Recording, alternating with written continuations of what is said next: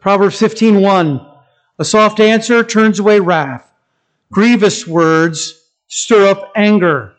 Verse 18 A wrathful or an angry man stirs up strife. He that is slow to anger appeases strife. Let's pray. Lord, help us today to consider what we say. How often our words are used to harm, they're used to cause conflict. They're born out of selfishness in our hearts. But help us to realize, Lord, that this is not how we are to be, that wise words proceed from a wise heart, and that the gentleness of the Spirit should be in us, so that in every situation what we say is gentle and pure and peaceable. That's the wisdom that comes from above. It's not earthly and sensual and devilish. It comes out of the heart of a spiritual man. So help us, Lord, to be wise in what we say. That our words would be honoring to you. That others would hear our words and rejoice and be glad because they are filled with grace. Like food that has been seasoned is tastier, words that are gracious are pleasant to the ear. Lord, it's, it's hard to conceal this. Yes, we can fake spirit control in a lot of things. It's really hard to do that with our tongue. So we really do need you to control us. Because, Lord, even the best among us fail too often. So we ask your blessing, Lord, on what we say Help us to be led by the Spirit. I pray in Jesus' name. Amen. And I got into a conversation with a guy, and I was really eager to have this conversation. Let me tell you how eager I was. I actually had written out in my notes part of my phone everything I wanted to say. I don't know if you've ever gone to that detail for a conversation, but that's when you really want to communicate certain ideas. So I, I was that interested in the conversation. And about a half an hour into this conversation, uh, we had talked about so many other things. I just hadn't gotten to anything I wanted to say yet. And about a half an hour in, just as I'm finally getting to my first point that I wanted to bring up, uh, this man's wife walks in with one of the wives of one of our missionaries that we support here. So that kind of stopped the conversation. Uh, we got up uh, from where we were sitting. We went over and greeted them. I actually know this lady very well, uh, both this man's wife and our missionary wife. Uh, so we started talking with them. But the whole time we were talking, just for a few moments, I'm pretty perturbed because I think I've got all of this I want to say, and I haven't been able to get to it yet. Now, I don't know how you are in, in scenarios like that, but for me, that never goes well. I was totally wrong footed. And, and in the middle of this new conversation now, my conversation I was having with him was pretty much wrecked by these two ladies walking in, and that's fine, and they didn't know, and and even if they did, it doesn't matter. You know, they're they have every right to bust in our conversation. And the gentleman I was talking to, he didn't know I had some things I wanted to cover, and so it, it was just me, but I was a little perturbed, and I and I was agitated and a little upset. And then in the middle of all that, a young man walks in the room uh, and he had just recently received a kidney transplant that was life saving. A life saving transplant. Now, what happens at this point, I'm, I'm going to tell you, but I'm very embarrassed about what happens, okay? Uh, rarely do I give you this much detail, but I'm just going to tell you I was very embarrassed because this is what happened next. I was so upset that I wasn't able to have my conversation. And by the time this guy walks in and, t- and tells us about his life saving kidney transplant, the conversation I wanted to have was gone. Was gone. I had been waiting weeks to have this conversation, and it was destroyed by this kidney transplant survivor. The nerve, you know. So, under my breath, this is what I said. Well, he can have one of my kidneys as long as it's the one with all the kidney stones. I said it under my breath. I think the missionary wife heard me, but she's too gracious to say anything. And the moment it came out of my mouth, the moment, you know, it's leaving your mouth, you're going, no, I felt terrible because my selfishness had erupted out of my mouth. James asks the question How can a sweet fountain ever give out bitter waters? I can tell you the answer to that question. It comes out of a heart that isn't controlled by the Holy Spirit. Well, I spent the next hour and a half chastising myself. You are the biggest idiot. What were you thinking? Why would you even say that? Keep your dumb mouth shut. This is what's going through my head. In fact, a couple times as I was by myself, I was verbalizing this. I may have even been gesturing. I was so angry with myself. In fact, the conversation ended in such a way that I could not even apologize for what I had said. I, I was just stuck. And so I go to my car. I was now in a hurry to drive to the airport. And the whole time I am thinking about what a rude, dumb, selfish thing I had said.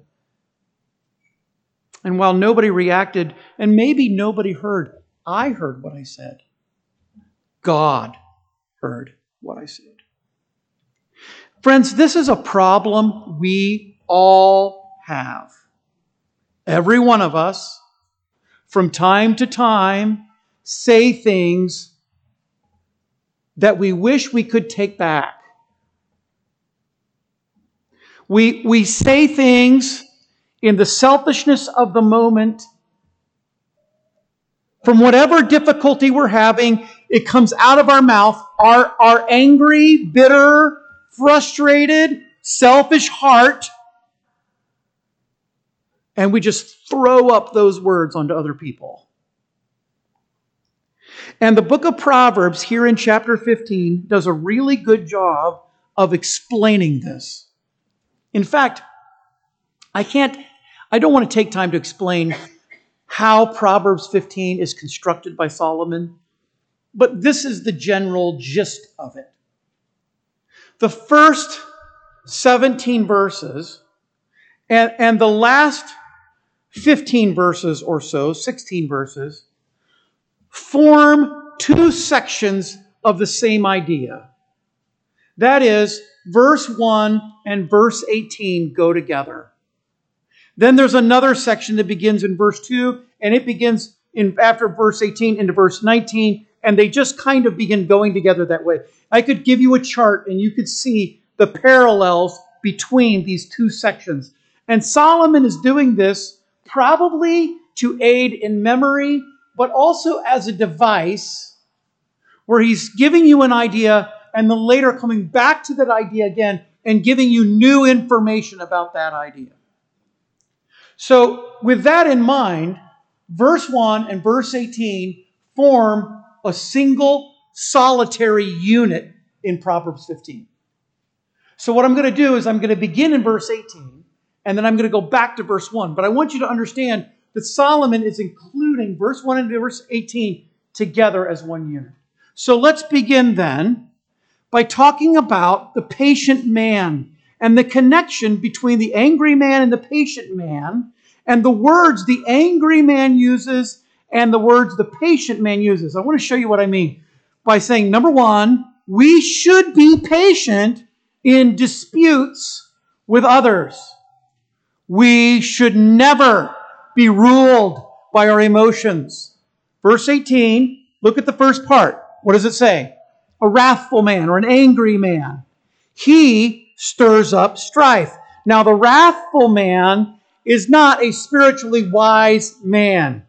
He is defined by his anger. The word wrath here has the idea of rage or indignation, even the idea of being hot to the point of boiling. And here, this word wrath or anger is used as a moniker. It's a descriptive term that's attached to the word man to help you understand who this person is.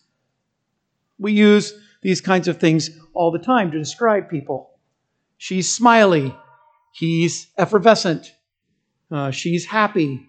Or nothing ever goes right in her life.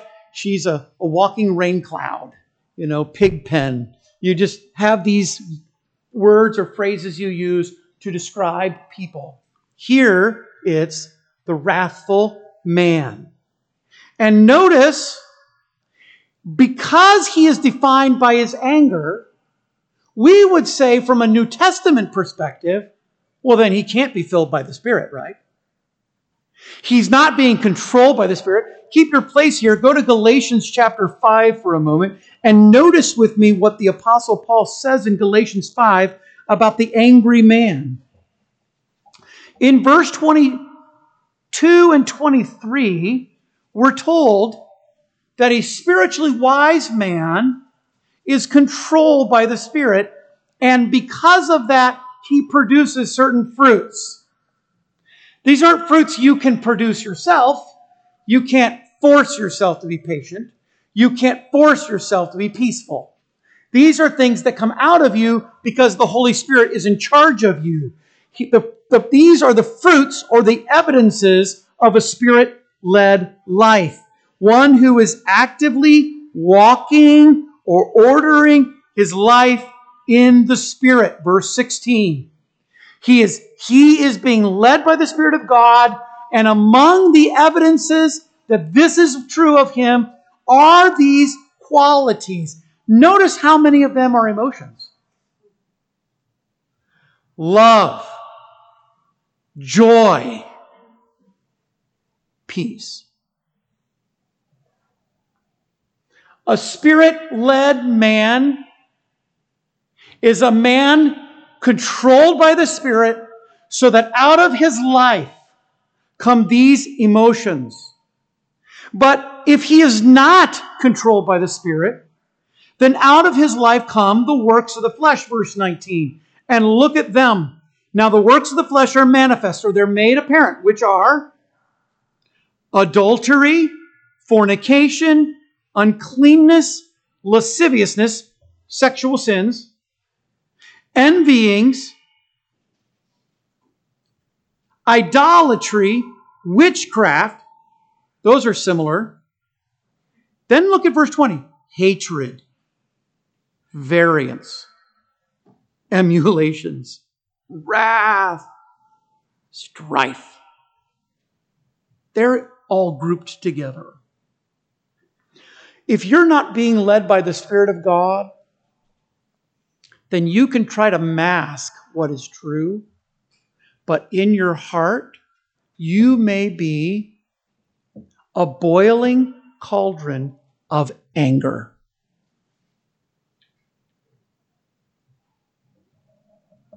And eventually, that's going to come out of your mouth. In fact, look at the way this person is described. Verse 15 If you bite and devour one another, take heed that you do not be consumed one of another. He's talking about inside of a church. A church filled with people led by their flesh and not by the Spirit of God. They bite and devour. These are words of danger. Church can be the dangerous place on earth on a Sunday morning for you. We would love for it to be the most peaceful place on earth. We want to invite people in, come, enjoy the harmony of what it means to be a Christian and a follower of Jesus Christ, because we're here to help one another follow Christ to the glory of God. But instead, what often happens is because of our frustration and anger and that we have in our hearts, because of our refusal to submit ourselves, to depend and yield upon the Holy Spirit throughout the week, out of us come a, a mass of gross, angry, evil words that hurt other people. It's dangerous. It causes dangerous situations. Look at verse 26. Let us not be desirous of vainglory, provoking one another, envying one another. Oh my. The, the man who's led by his own flesh He's now being provoked, or he is provoking each other by what he says, by what he thinks, by how he acts. He's jealous of other people, he envies them, and he causes those situations to come. Well, that's not a spirit filled man. Turn over to Romans 8 for a moment.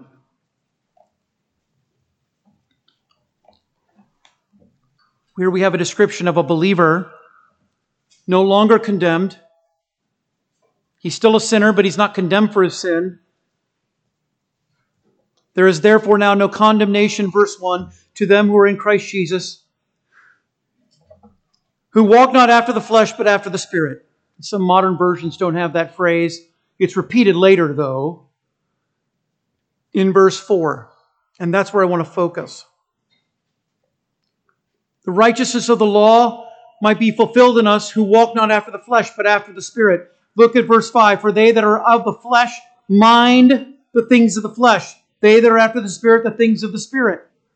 For to be carnally minded is death, to be spiritually minded is life and peace.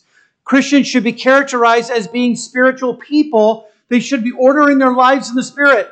That's what verse 4 is teaching. This is the characterization of verse 4. You don't order your lives in your sinful passions any longer. Rather, you're ordering your life in spiritual things. If you understand how the tongue works, the tongue isn't a mind of itself. It, it only is operated by what's underneath. Or as Jesus said, out of the heart the mouth speaks. If the heart's right, the mouth speaks right. But when the heart's wrong, woe be to anyone within listening distance. Because what is about to be said is not going to be spiritual. And here's the problem. If we set our mind on the things of the Spirit, more the better. But if we set our mind on the things of the flesh, then we have a problem. Because now unbelieving words, non faith words, non Christ words come out of us. See, the Spirit indwells believers he doesn't indwell unbelievers, verse 9. Those who are in Christ are the sons of God. They have the Spirit of Christ, verse 10. They are the sons of God, verse 14. And out of them should come the words that bring joy and life and peace to others. Going back to Proverbs 15, then, this man intentionally, the angry man intentionally produces contention. He wants to stir up strife to create the dispute. This is because he ultimately wants his own way.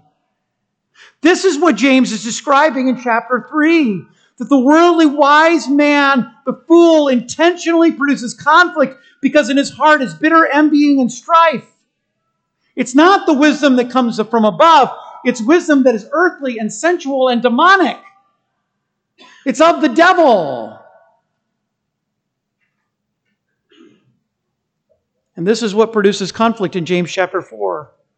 Where do the wars come from among us? They come from our members, that is, our body parts, that war within us. Always desiring, because we are still human, to have preeminence. I wish I could tell you that I am a completely selfless person, but I'm not. And do you know it's very easy for me, I'm sure for you, when you see other people being selfish, to go, oh, she is so selfish. He is, he's the most selfish guy I know, except for yourself.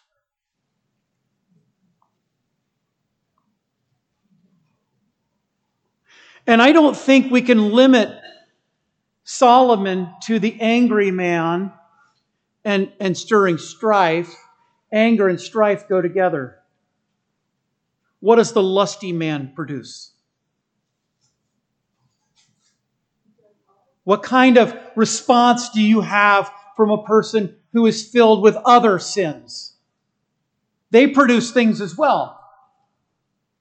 Now, Solomon is only addressing this problem because truly anger is a problem. It's endemic to mankind. All you have to do is go on social media and type in anything somewhat political, and you'll see the angry man that's it's part of our national culture now. Because on social media, especially lots of different kinds of social media, you can say anonymously whatever you want to say.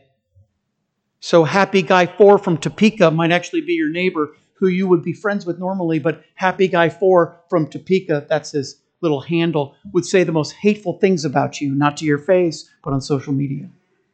And you know what it's like because sometimes you're Happy Guy 4 from Topeka. And you type under a false name hurtful, hateful things. I, I tell you the truth, when I read a news article, the most fun for me is to read the comments section at the bottom. I love the comment section. I like to see what other people think about a news story, but, but I have to scroll quickly because about every second comment is something about Donald Trump or something about Joe Biden. As if these two men have created all the problems in our world. That if Donald Trump had not been president, we wouldn't be having war with Russia and Ukraine. And if Joe Biden weren't president, we wouldn't have inflation right? Gas wouldn't be $19 a gallon or whatever it is, right? You get that little sticker. I did that. And don't get me started about the way um, Christians talked about President Obama. He's the president. But out of people's hearts is this hate and this anger, and it just spews out. It produces contention. But look at the look at how verse 18 ends.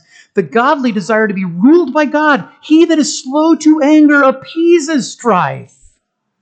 You see, if you're God controlled, uh, James describes in chapter 1, he is slow to wrath.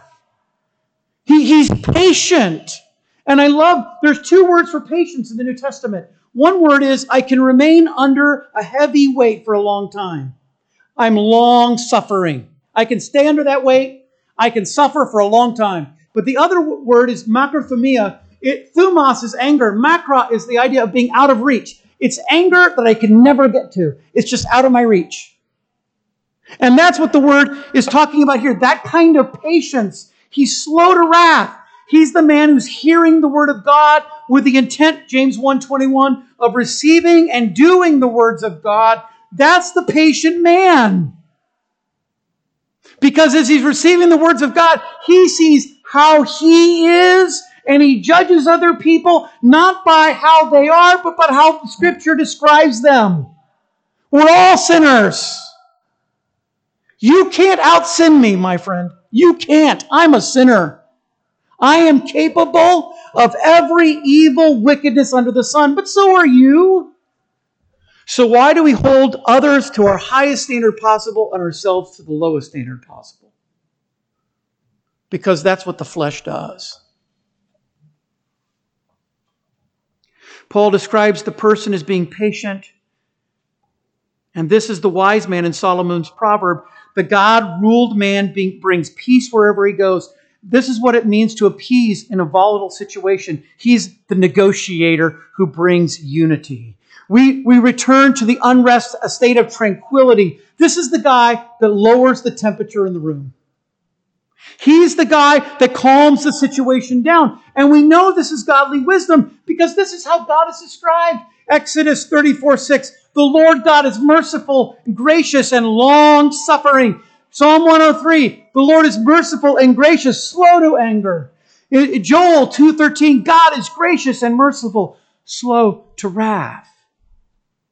God, that's God.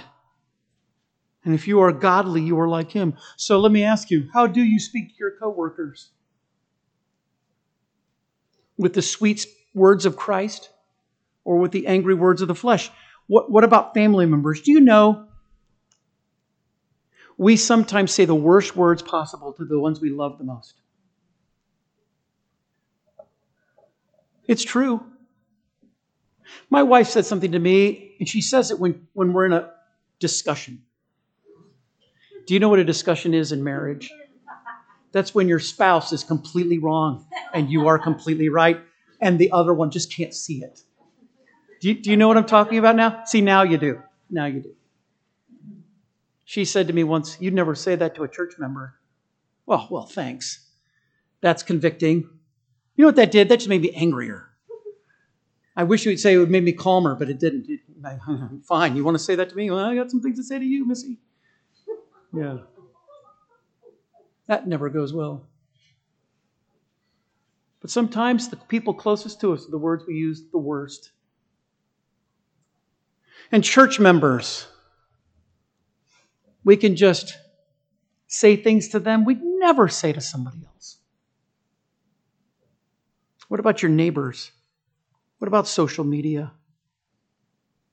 You see, friends, the whole point I'm trying to make here is, is in a dispute, you should be the patient one if you are the godly one. Because now notice, because, because God is controlling our emotions, then patience in dispute should be evident in what you say. Go back to verse 1 then. Now we understand how verse 1 and verse 18 fit together. The God controlled emotions always result in a God controlled tongue because a soft answer turns away that wrath. You see what he says? His words, particularly in a time of stress, are easy to listen to. They're exactly what should be said in the right moment. That's spiritual words. That's what the Holy Spirit does. The Spirit speaks to our hearts the words we need to hear the most at the very time we need to hear them. And that's what you are to the people around you. If you have the Holy Spirit of God controlling you, then you are able to speak the very words they need to hear exactly when they need to hear them. And so Solomon says they are delicate words, they are tender words. I mean, you know what I'm talking about when tender. Let's let's illustrate it with a steak. Have you ever had a, a tough steak? I mean, a really bad steak. I was in Africa, and I told the, my African host, "I feel like a steak," and he said, "Well, let's go to the grocery store." And I went to the grocery store and I bought a steak. Now, I didn't understand. Apparently, in Africa, they don't eat steak like we do, so they cut the meat up into little bites, and they cut out all the sinew and all the other things that's in the steak they don't cut their steaks so it's a nice piece of steak. It's it's just really gristly and bad the whole all the way through because you cut it up in little bites, cut all those other parts, and you put it in a stew. Who eats a steak like that? Well, that's what they do. So I cooked that steak. Uh, the only way I could do was pan fry it. That was fine, you know. But I got to eating it, and it was almost completely inedible. I mean, I cut around all the little bits of sinew and gristle I could, and I got out of a big steak, I got very little meat, and I was so unhappy. But that's that's what we're talking about. It wasn't tender at all. But maybe about 20 years ago, Becky and I were up at a Japanese steakhouse in North Raleigh, and I don't know if you if you think of Japanese steakhouse as the place to get good steak, but I'm going to tell you it's the best steak I've had. It was soft. It was tender. It was full of flavor. And that's exactly how the godly man is in his words. He is the perfect steak to a hungry man. The words he says are just delicious to listen to. They, they are gentle in speech. It doesn't mean they lack strength. No, not at all. In fact, Proverbs 25 says the prince is persuaded through patience because a gentle tongue breaks the bones. It, it is possible to use strong words in a gentle way to bring people over to the right position. But, but the way you approach that is gently, not angrily. What is rigidly inflexible. Think of a dispute. Think of some situation. Let it come to your mind. Those are broken by gentle words. That even the most angry man can be brought to a, a place of patience and a place of peace when the words in response are tender and sweet and spirit filled. And so, thus, gentle words, they turn away wrath. They turn away the wrath so that it's focused in another direction. That's the idea here. The anger and conflict is diffused. It's just brought down to a reasonable level.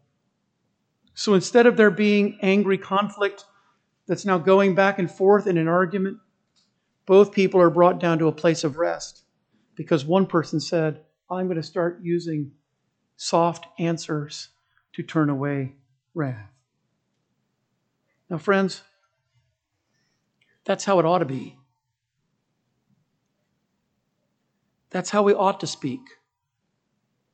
And if you're wise, that is, you're spirit filled, that's how you will talk. But look how this uh, proverb ends in verse 1. Grievous words, what do they do? They stir up anger. Refusal to walk in the Spirit results in an unrestrained tongue because the flesh controlled man, he intentionally hurts other people with his words. He pushes their buttons, so to speak. That's an idiom for causing others to get angry. His hope is to set someone else off. And his words have this effect. They're painful to listen to. That's why Solomon calls them grievous. They cause other people to sorrow when they hear them. You, you know what they're doing? They're actually adding to somebody's burden. They're carrying around whatever weights, whatever problems that are causing them in their flesh way to think and act the way they're doing. And because of your flesh way, you're adding more problems to them. I have told, told people this.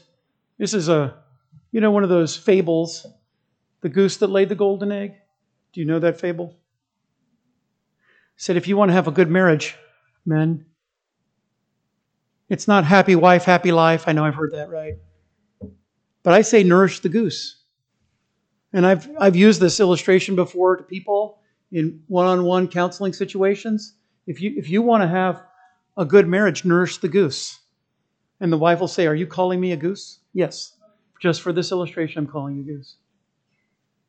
Well, in the story of the goose laid the golden egg, you remember what happens? The farmer finds out that his, his chicken is laying a golden egg. He, he got this golden eggs.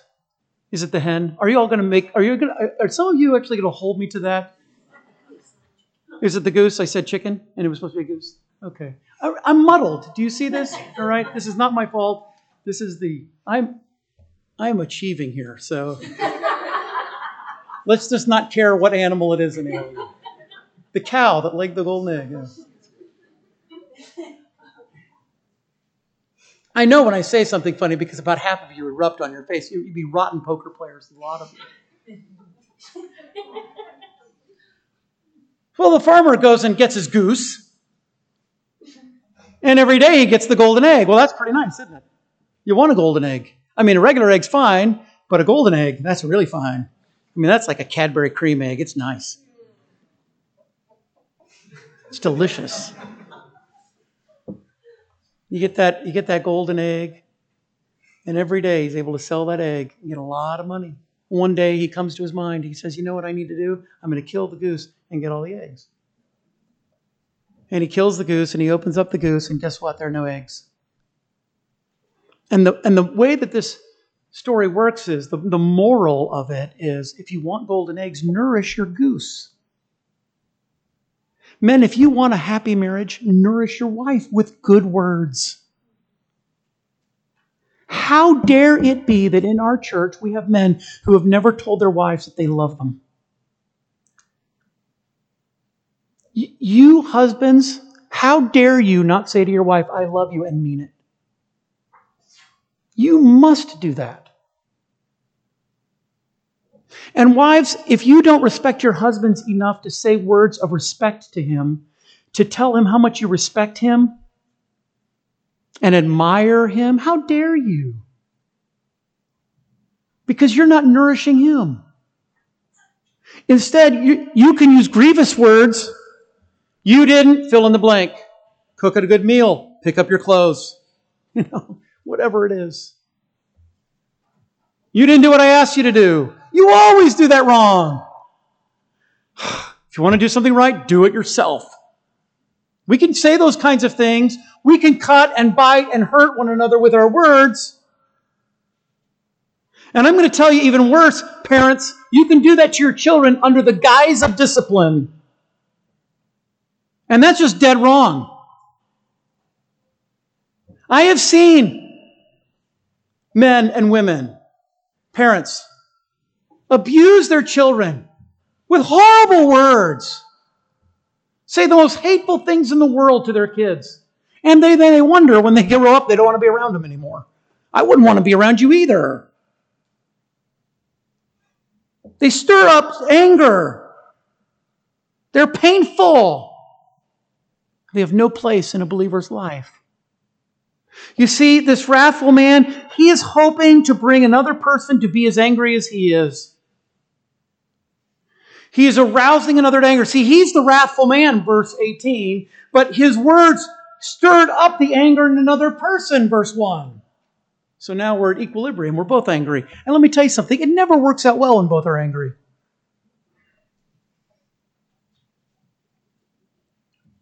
They test the nature of one spirit control. I'm just trying to test you out here to see if you're being controlled by God. You're not. You lose. We shouldn't be that way.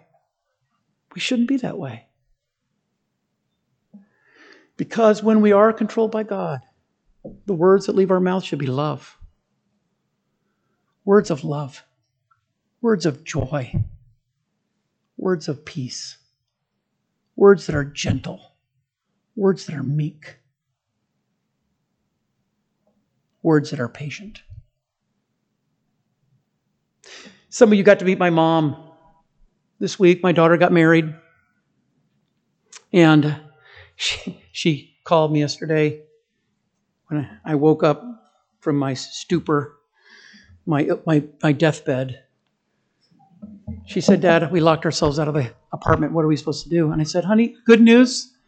You and Albert Einstein have something in common. This may be the only thing you have in common. But he locked himself out of his apartment the day he got married, went home for the honeymoon, was going to carry his wife across the threshold and realized he didn't have his keys, had to go next door and get the neighbor to let him in. So you and Albert Einstein now have something in common. That's great. So she said, What do I do?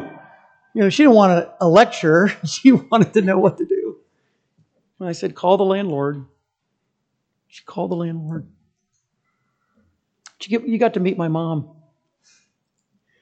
My mother has a quality that I wish we all had. In my lifetime, I don't think I've ever heard her say one mean thing about another person. In my lifetime.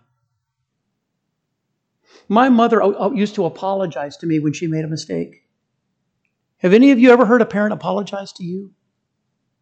Say, sweetheart, or, or honey bunches, or however you call your children. I was wrong. That was my mom. Do you know why she's that way? Because she spends time with God. You can't just manufacture that. You can't just put it on. Oh, we had a guy used to come speak here. He was an evangelist. And every time he talked, I thought it was, even when he was insulting me, and he did once, but it's the kind of kind insult that makes you laugh and go, I love you anyway. You know, he said, he got up at the beginning of a, of a meeting and he said, uh, it was on prophecy, and he said, I just want you to know that if the rapture occurs this week, the pastor has agreed to finish the series of meetings. you know, well, thanks a lot, you know. But Bob Shelton was such a kind man so gracious that after he finished the week and he left, do you know what the conversation was among the men of the church? I hope that when I'm his age, I can be like that. That when I speak, it's gracious and kind. And that everybody will say, He's such a gracious and kind man. You can't put that on. It comes from God control. And if you're not God controlled,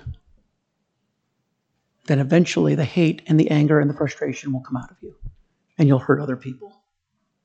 Can we all commit ourselves to the wise words of Solomon? Let's pray. Lord, we need you to help us to be controlled by the Spirit, to yield to Him be dependent upon Him, be obedient to Him, so that even our hearts and our tongues are controlled. That what we say would be godly and gracious. Before I finish praying, here's what I want. I don't want you to say, I failed in what I've said in the past, because then that, everybody would have to raise their hand, and if you didn't raise your hand, you'd be a liar. And then I'd have to talk about lying, okay? So Here's what I want you to do I don't want anyone to raise their hand, but in your heart, I want you to do this. Lord, help me to be God controlled so that the words I say for the rest of this day will be gracious words. Then tomorrow morning, when you get up out of bed, you say, Lord, help me to be God controlled today so that the words I say today would be gracious. And let's just see how long you can do that. Wouldn't it be great if that's how we would all be? Now, I'm afraid we're going to fail between now and the end of the day. But why don't we begin right now by just committing that to the Lord? Help me today, right now, Lord, to be God controlled so the words I say today will be gracious words. And like I said, I don't want you to raise your hand, but I want you to seal that in your heart. I'm going to ask the pianist to play. I'm going to finish the prayer. She's going to play. You just seal it in your heart while she plays. Lord, help us to make this commitment before you, I pray, in Jesus' name. Amen.